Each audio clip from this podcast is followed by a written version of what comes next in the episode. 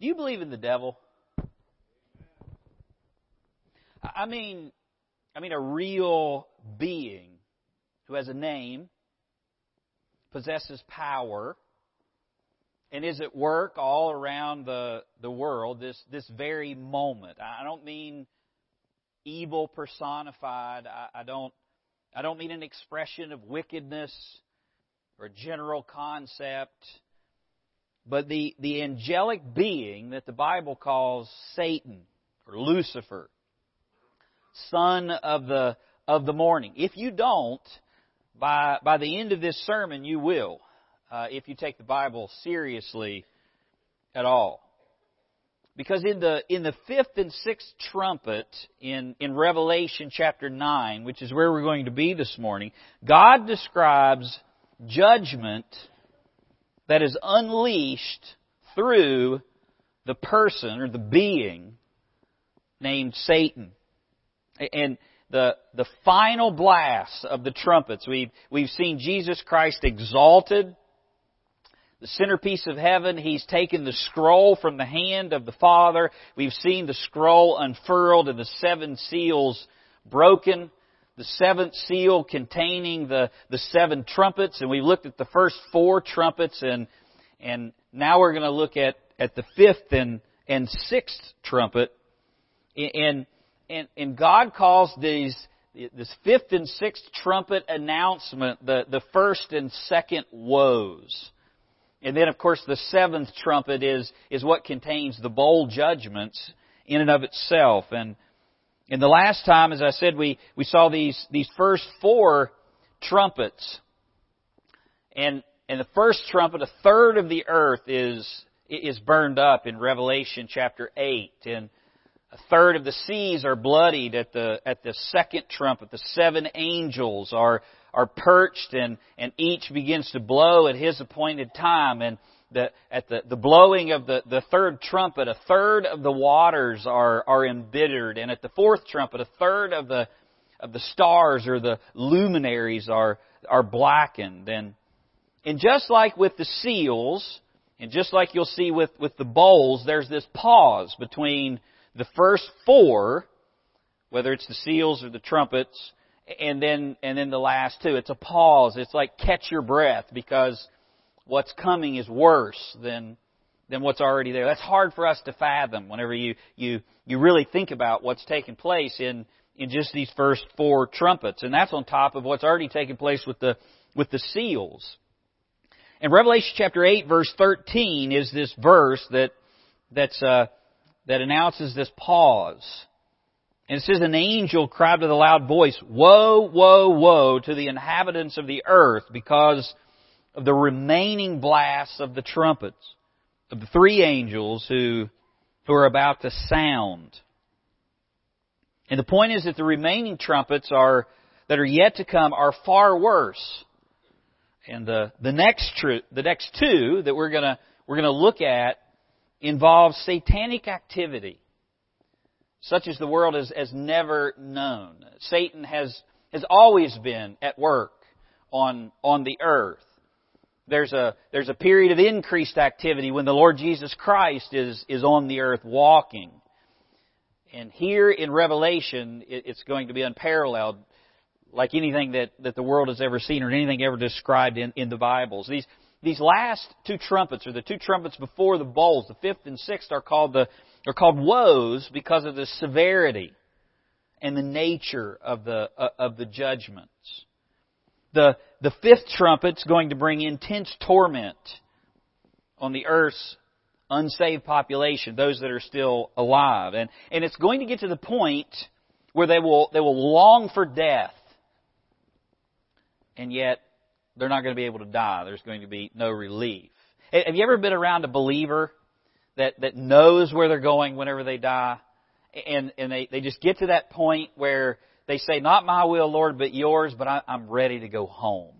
I mean, they're just ready to leave this, leave this world in order to enter heaven. It's the opposite for the people that you're going to see this morning in the, in the fifth trumpet.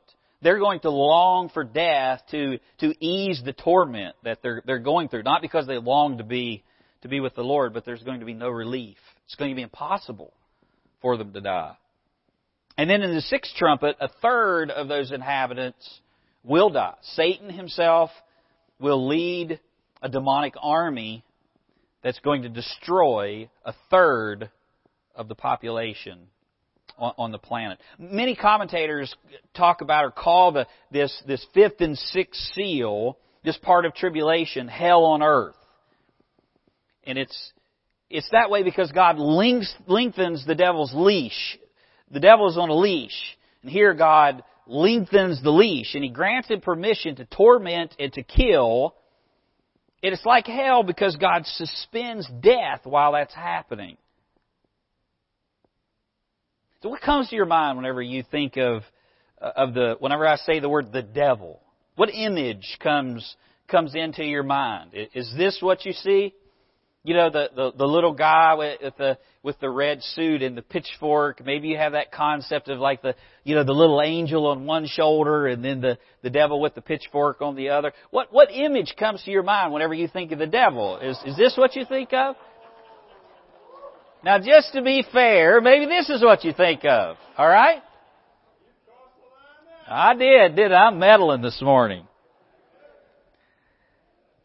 Perhaps it's not either one of those political figures or the little red guy. Maybe what you think about whenever you think of the devil is this horrific, grotesque monster that breathes fire and strikes fear in, in your heart. The Bible up to this point describes Satan in a very different way. He's called the father of lies. He's called the accuser of the brethren. But, but Satan presents himself as an angel of light. Not a goofy character or, or a vile monster. That's not how Satan presents himself. That's not how the Bible presents his, his veneer. Now, his motives are rotten to the core for sure, and his, his plans and his purposes are, are to destroy mankind. He's evil. There's no question about that. He's a, he presents himself as an angel of light. He's not an angel of, of light. He's a, he's an angel of, of darkness. But his true character is veiled to, to most of the world. I mean, the satanic church is not the, the, the main thing that you and I need to worry about. We need to worry about the counterfeit church not the satanic church. The, the biggest threat to to the gospel today and to the world is is not the the ones that the little small group of pagans that that gather under the name Lucifer. It's it's something much greater because it's veiled. It seems to be something that that it's not. Satan in the Bible up to this point is described as hideously attractive. It's like an oxymoron. Hideously attractive. And during the church age, the period between the cross and the, and the rapture, the, when the tribulation comes, Satan expresses his evil in veiled beauty. I think that's one of the reasons that the ideas that normally comes to people's mind is the, is the little red guy or the monster. Because Satan is a detractor. He's a deceiver. He's presenting something that that he's not because he does his real work in, in, in a veiled way. And I think that's vital for, for you and I to remember when you think about the devil's schemes. You said, heard me say a number of times the, the devil doesn't knock on your door and say, hello, I'm the devil, would you let me in and I want to ruin your life? You, you say, sure, come on in. He slithers in like the snake or the serpent in the garden. He's seductive. He introduces sin into our lives. And you have to, you have to understand how the devil presents himself. What the Bible says, so you don't fall prey to the very purpose of that deception, which is that he's at work and you don't even know he's, he's at, at work. Satan's work in the world today, on the surface, looks even good. Even some of the actions may do good things as you and I might, might think them. Satan does good works. He, he doesn't fly the banner of Satan. He may fly the banner of, of any relief organization. He does good works like digging wells in drought stricken Africa. He sends teams of relief workers to educate children about landmines in Somalia.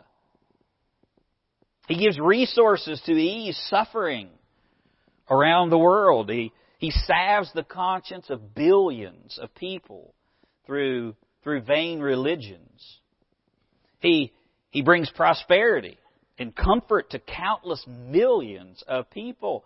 There are millions of people on the planet that are prosperous and live sumptuous lives but don't know the Lord Jesus Christ. And the Bible says, what does it profit a man or a woman who, if they gain the whole world and yet they, they lose their, their, their soul? They, they see no need of God because they're full of everything else. And Satan is happy to fill them with prosperity, fill them with purpose, fill them with stuff, fill them with, with things. Is, are those the kind of things that come to your mind whenever you think of the, think of the work of the, of the devil?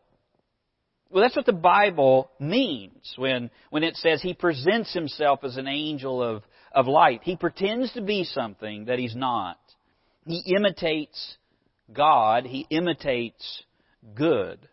And those who follow him, many who follow him, for the worldly ways that he presents, brings them a measure of happiness on the earth. The devil doesn't care what lie you believe, just as long as you don't believe on the name of the Lord Jesus Christ. He doesn't care, care what lie it is, whether it's moralism, whether it's prosperity, whether it's drugs and alcohol or, or immorality. He doesn't care what lie you believe, just as long as you believe it and you continue on the path to, to hell. He has no remorse whatsoever. The devil doesn't have a conscience like you. Your conscience is part of being made in the image of God. Satan has no conscience. He lies. He's the father of lies, Jesus says. And you remember that he has a desire to be like the Most High and to be worshiped. And you should also remember he hates you and me the church. He hates all mankind because we're made in the image of God. We're made to bring God glory, and Satan wants that glory for himself. That's the ultimate sin, or the ultimate pride.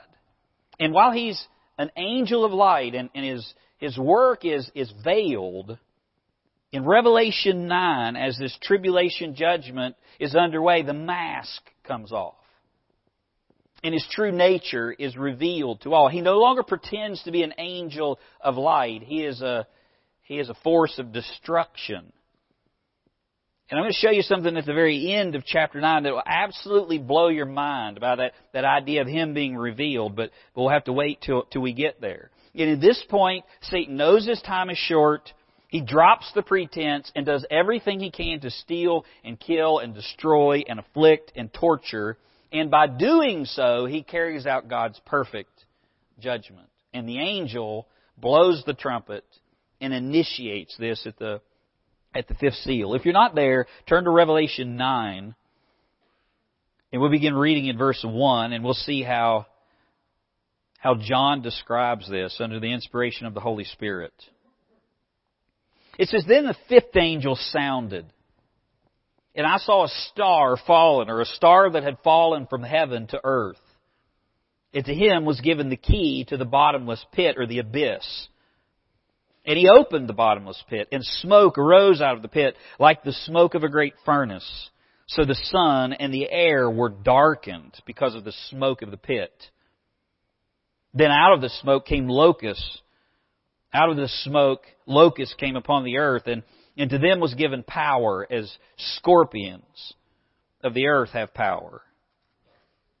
And they were commanded not to harm the grass of the earth or any green thing or any tree, but only those men who do not have the seal of God on their foreheads. And they were, they were not given authority to kill them, but to torment for five months. And the torment was like the torment of a scorpion when it strikes a man. In those days, men will seek death and will not find it. They will desire to die, and death will flee from them. The shape of the locusts was like horses prepared for battle. On their heads were crowns of something like gold, and their faces were like the faces of men, and their hair like women's hair, and their teeth like lions' teeth, and they had breastplates like breastplates of iron, and the, the sound of their wings was like the sound of chariots with many horses running into battle, and they had tails like scorpions, and there were stings in their tails. Their power was to hurt men five months. And they had a king over them. The angel of the bottomless pit, whose name in Hebrew is Abaddon. But in Greek, he has the name Apollyon. Now, the outline of chapter 9 is pretty simple. The fifth trumpet brings demonic torment. It's in the first 12 verses. And then the sixth trumpet brings a satanic slaughter. And we're going to look at that next week. We're going to look at the fifth trumpet this morning. And he begins with this unmasking of Satan in, in chapter 9. Look, if you will, at, at verse 1. The fifth angel sounded, and John says, I saw a star that had fallen from, from heaven to earth. Now, the star is described as had fallen, depending on the version that, that, that you have. It's not that one version is right or wrong. Some bring out the aspect of the Greek. If this is in the perfect tense, it points to something that's already occurred in the past, but has ongoing results. Satan fell from heaven before creation, and, and yet he remains a fallen creature, and he remains in the earth wreaking havoc.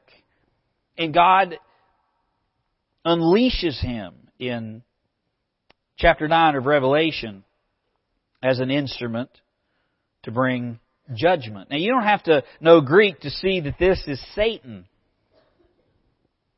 The star that had fallen is, is given a key to a bottomless pit. A, a star can't, can't have a key. The star is seen performing actions of a person. In verse 2, it's called a him. The star is a him. He opens the abyss, and, and this star is given a name. Uh, Abaddon and Apollyon, and he's called a king. It's, it's none other than, than Satan himself, and God uses him to bring a horrifying judgment on the, on the unbelieving earth. Look at what he does in, in verse 2.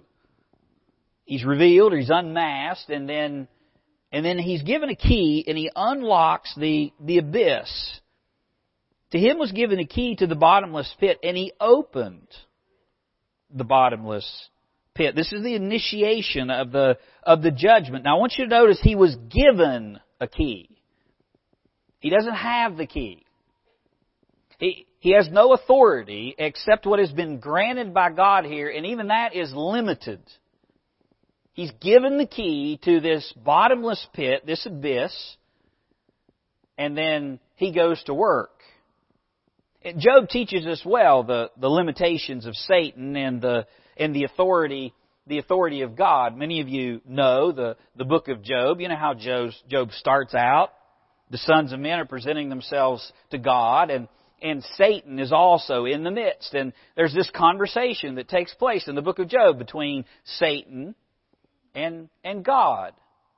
And the Lord said to Satan, Have you considered my servant Job? There's none like him on the earth, a blameless and upright man, one who fears God and shuns evil. That should be the, the, the desire for your life. If, if anything could be said about you, you would want that statement said. You, you fear God and you hate evil. You shun evil. And so Satan answered the Lord and said, Does Job fear God for nothing? Eh, you, have you not made a hedge around him, all of his household, and all around that he has on every side, meaning that, that, that, that he can't be touched by me or, or anybody else? He says, You've blessed the work of his hands, his possessions have increased in the land. But now stretch out your hand and touch all that he has, and he will surely curse you to your face. And look at what the Lord says to Satan.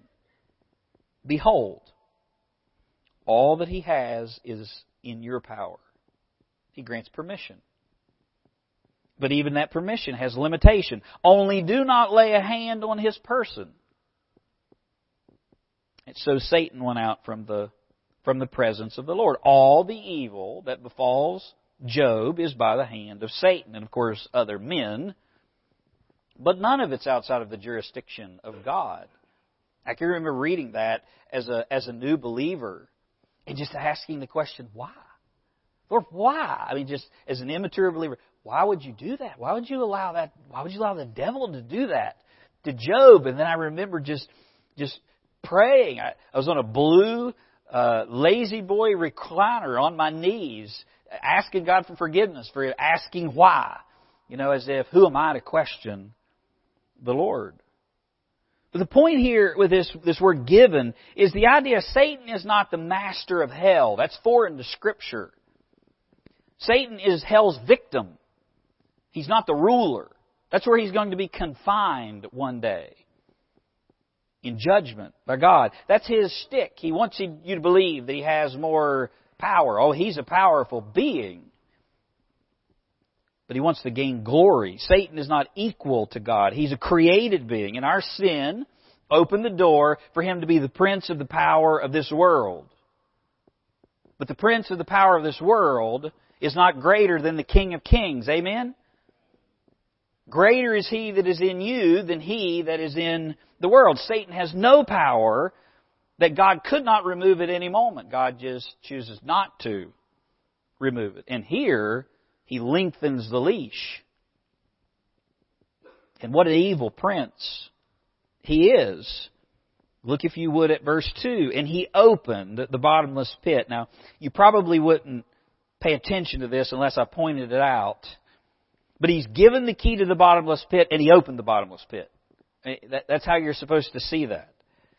It gives you a glimpse of his motives. He, there's, he doesn't need to be coaxed. He's given the key, he opens the pit. He simply needs the opportunity and the removal of God's restraining hand. And then he springs into action. So what is this abyss? He's given the key to, to an abyss or a bottomless pit. And out of this pit comes some really nasty stuff. I'd be happy if God would, would just keep the key, but He doesn't. The abyss is the temporary, this temporary abode or, or prison for a portion of the demons, portion of demons. We're not told why a portion of demons are, are confined to the abyss or the bottomless pit, but they're there awaiting the final judgment that will come later in, in Revelation. And when Satan led the rebellion of heaven, a third of the angels followed him, and they were judged by, by God. But their judgment, like Adam's, had a, had an immediate and also a future aspect. You remember what God said to, to Adam and Eve. God told Adam, if you eat of the tree, you shall surely die. But Adam's still tilling the land and he's cast out, cast out of the garden and so on and so forth. And Adam did die spiritually. There was an immediate judgment at that very moment. You remember their eyes were open they saw their nakedness. They became aware. There was an immediate judgment. But there's also a future judgment, a future aspect of, of that judgment. He's going to face physical death, Adam. In Adam we all die. And there's even a future judgment beyond physical death for for those in, in Adam, there's the second death or, or, or hell. There was an immediate judgment for Adam, for the angels, and then there's a future aspect of, of that judgment. And when the angels rebelled, God cast them from His presence in heaven. They could no longer enjoy the presence of God.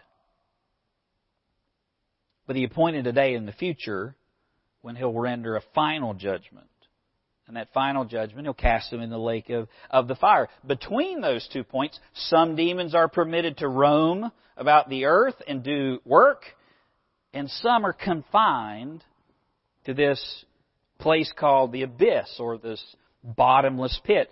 2 Peter 2 4 describes it as the abode of the judged or Tartarus. It's, it's, a, it's like a prison.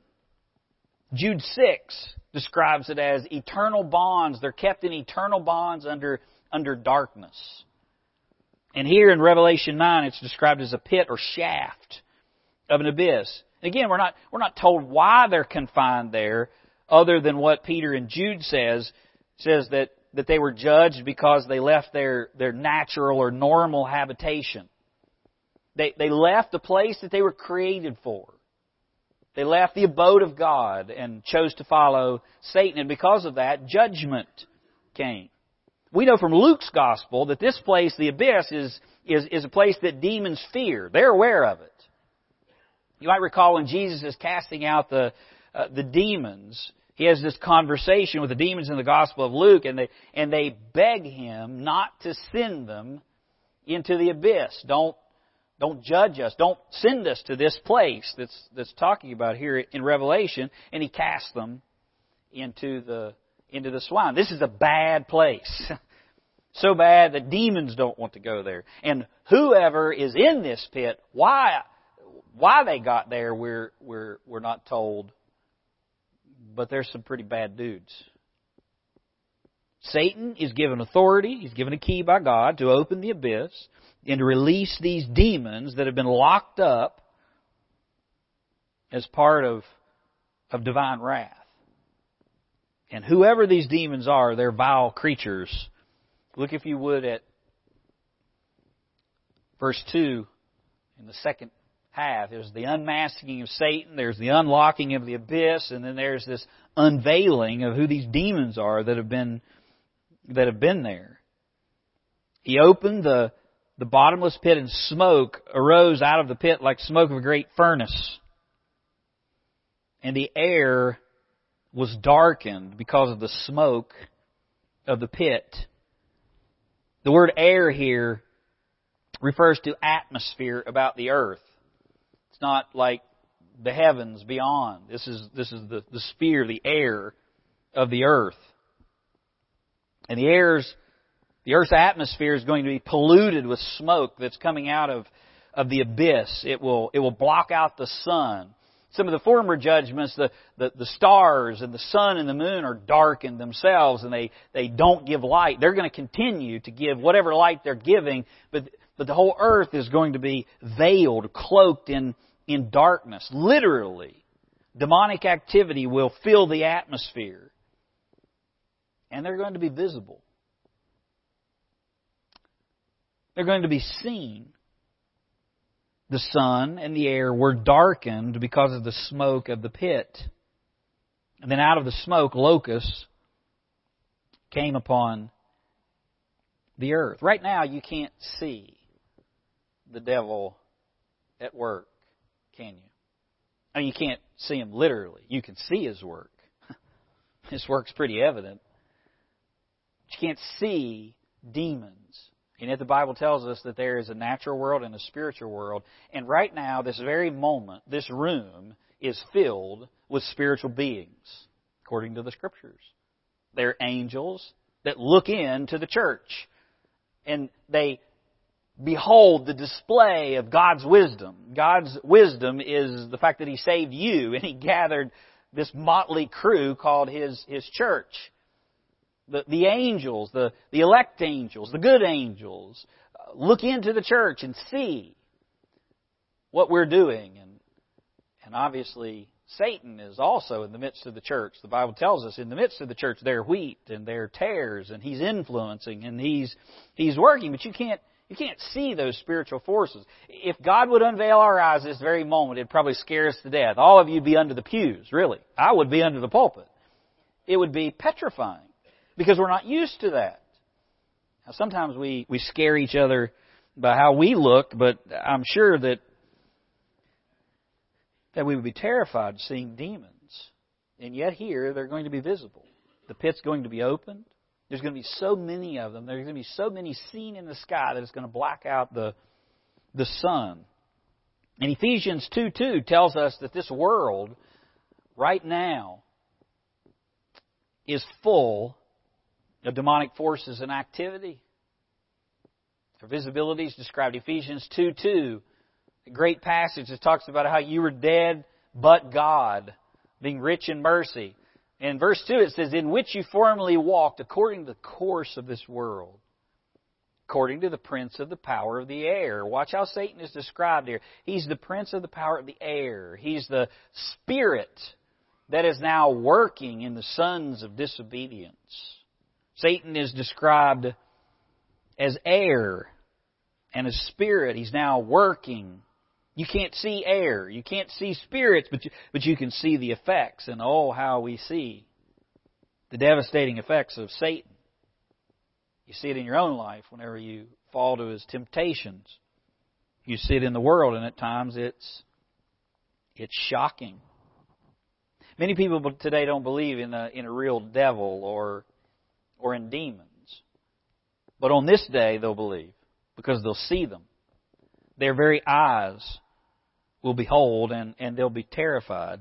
And John describes them like locusts having having power of a scorpion. Look at verse 3. He goes on to continue to describe what they look like. Out of the smoke, locusts came upon the earth. Now, that's not literal locusts.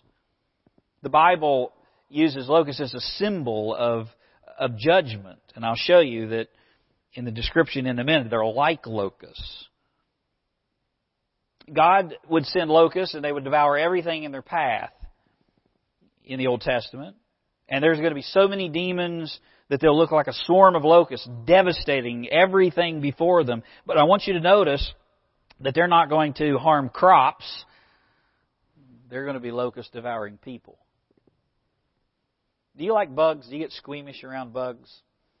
Yeah, they don't bother me too much. But I mean, you know, there are times when the stink bug infestation comes, or maybe times when when the the cicadas are there, and I mean, you can't walk anywhere without stepping on them. Imagine what that will be like. There'll be so many that you can't even see through the air, and yet they're going to be demons. John says that they're going to be given the power of scorpions, verse 3, and was given to them the power as the scorpions have power on the earth. The scorpion torments. It's, they're going to inflict like a scorpion inflicts. A scorpion stings, brings excruciating pain, but, but doesn't kill. And these demons are going to do the same thing to the unbelieving. But the people of God are going to be spared. Look at verse 4. They're not to harm the grass like normal locusts or any green thing or any tree. Only those men who do not have the seal of God on their foreheads. God always separates His people from those who are not His people because we're not appointed unto wrath. Their visibility is described and their authority is decreed here. Look if you would at verse at verse 3. They were given power. Satan was given a key. In verse 3, it was given to them power. They were told not to, to harm certain ones. They were allowed to torment, but not, but not kill. They were given a period of time to work. Five months. All of those statements give us clarity of who's in control. And whatever authority they have, they've been, it's been granted to them by God to bring His judgment. They were restricted they could only go so far, just like Satan was in Job, and they're limited to how long. They can only torment for, for five months. And you should remember to respect the wiles of the devil. He's smarter than you are. But you shouldn't worship his power like fear. He is a powerful being. But as the song says, there's no power of hell nor scheme of man that's able to pluck me from my Savior's hand. And whatever affliction you're facing, even if it's from the hand of Satan, you remember it's been sifted through the good fingers of your God. Look at the, the result of the torment. They're given authority, and then their torment is is developed. What's the what's the result of, of the torment that's that's there? Look if you were at verse six. In those days, men will seek death and will not find it. They'll desire to die, and death will flee from them. The torture of this demonic horde will be so severe, so excruciating, people will wish they were dead. They will seek to, God, to die, but God's not going to permit it. And we're not told exactly how God does this, but, but it's evidently a supernatural suspending of death. That's one of the reasons people call this hell on earth. People will try to end their lives to escape the pain. But just like in hell, they won't be able to make it end. It is a taste of, of hell on earth. Hell's a place that the Bible says where the worm dies not. Men will seek the fire to stop, but there will be no hope and there will be no end. Men here are going to seek the end of this intense demonic affliction, but it won't be possible. The idea of death as an escape is a demonic deception. People think suicide is a way out, but it's only from the torments of this earth into something much more tormentable, where there's no escape whatsoever. That's why Satan lies. He lies like that to get you to, to do it. He, he can't take your life. He can't make you sin. He can't force you to do anything. So he has to convince you to do it for him. And he does that too, sadly, to a lot of people. He's the great deceiver. Their appearance is further defined. It goes into detail in verses 7 through 10. The shape of the locusts. In verse 7, were like horsemen prepared for for battle. On their heads were crowns of something like gold. Now notice how many times as you read from verse 7 to verse 10, the word like is repeated. They're like scorpion in that they torment in verse 3. They're like horses. They're like gold. They had faces like men. They had hair like a woman's. Like lion's teeth. The repetitions to tell us this is symbolic. I don't really think there's any way to conceive in our minds what they'll look like. I mean, how do you how do you conceive something that you've never seen before? Any of you ever seen a demon? Seen the work. John uses things that we understand to try to present this picture, and the demons presented here are unnatural and awesome in cruelty. Here is the fearful monster. And those that see these demons will will melt in terror, but they're they're nothing compared to to their ruler. Look at you what at verse eleven. Their power was to hurt men for five months, and they had as a king over them the angel of the bottomless pit, whose name in Hebrew is Abaddon, and in Greek he has the name Apollyon their ruler is, is declared. They have a king over them. This is another indication that these creatures are not literal locusts. The Bible tells us that literal locusts have no king. Proverbs 30, verse 27. You know the book of Proverbs? Locusts have no king, yet they all advance in ranks. These locusts have a king. And then the king is Satan himself. He's involved in this judgment. Demonic forces are involved in this judgment. Those that have been bound in the pit are unleashed, and they're involved in the judgment. And Scripture teaches us that Satan is the ruler or king of fallen angels. They've chosen to follow him. They're called his angels in Matthew 12:24, Revelation 12:4 and verse 7. And this king's name is significant. Anytime you see a name in the Bible, it's significant. This king's name is Abaddon in Hebrew and Apollyon in Greek. And that name means the one who destroys or destroyer. And that's exactly what Satan does. Satan here is not being forced by God to do anything that's not his nature. This is his nature. If Satan had free rein to do whatever he wanted to do, this is what he would do. He's just been on a leash. I remember Brett Edwards, the pastor that discipled me, giving a, a little illustration about the devil for believers and unbelievers. He said, You ever walk up to a house and there's a there's a, a gate there, a fence, chain link fence, and, and you go around it and you walk up on the porch, you're already inside the fence, and you get up on the porch and you go to knock on the door, and over to the side, there's a sign that had fallen that says, Beware of dog. And then you look to the other side and you see a leash. And the dog's not on the leash. he said, That's the way it is for unbelievers.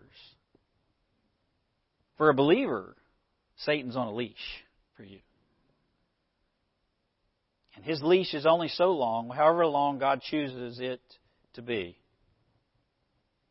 And all he can do is bark. B.R. Lakin said the devil is like a bumblebee. God's pulled a stinger out, and all he can do is buzz. He buzzes a lot, doesn't he? His name here is called the destroyer because that's what he does. Satan has come to kill and to steal and to destroy. He offers you beauty and leaves you ashes. He promises you the world and leads you to hell. But there's another name in the Bible, isn't there? It's the only name given under heaven whereby we might be saved. It's the name Jesus. You know what the name Jesus means? God saves. God delivers. It's the name above all names. It's the name that means deliverer. And while Satan's name means destroyer, Jesus' name means God saves in Hebrew.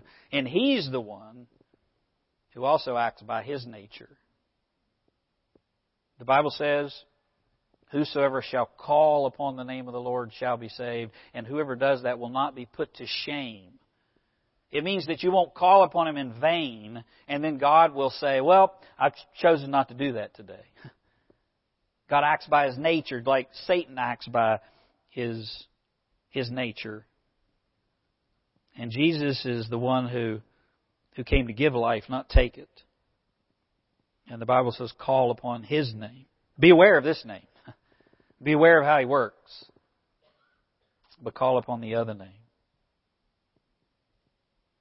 Whosoever shall call upon the name of the Lord shall be saved. If you believe on Him, call upon Him, you put your faith and trust in what He's done, He'll deliver you from sin. You reject Him, you follow your own way, and destruction that comes from Satan and sin far worse than what we just read in Revelation 9 awaits. And as bad as this trumpet is, look at how verse 12 transitions to the next one. One woe is past. Behold, still two more woes are coming after these. It's almost too much to take in, isn't it? And that's exactly what the Bible says is happening. Would you bow your heads with me for a moment? I don't know your heart. I don't know whether you're you're tormented and afflicted. I don't know whether you're you're falling to temptation. I don't know whether you're believing lies. Maybe your heart's full of of unbelief. You you lack faith. You lack joy. I don't know what it is. But I can tell you, none of that's from God. And as the song says, turn your eyes upon Jesus. Look full in His wonderful face, and the things of earth will go strangely dim. Have you called upon the name of the Lord? Do you know Jesus Christ as your Savior? If you don't, He invites you. Call upon me and I will answer thee. And I will show you great and mighty things which thou knowest not. But you have to call. You have to believe. And God makes that offer even today. Father, we thank you for your work. We thank you for the clarity of your word. It's terrifying. It's overwhelming. Uh, I find my heart being being filled to capacity, and and it's almost like an emotional disconnect. I just can't take anymore. It, and yet, Lord, I know it's coming. And I know people are dying Christless this very moment. We prayed for people that, that are going out. We, we met people this, this past week that are blind and they're lost, and if they die, they're going to hell, Lord. God, help us to remember that. And help us to keep our eyes on Christ. Thank you for loving us, Lord. Thank you for Jesus and the way of salvation. We pray it all in His name. Amen.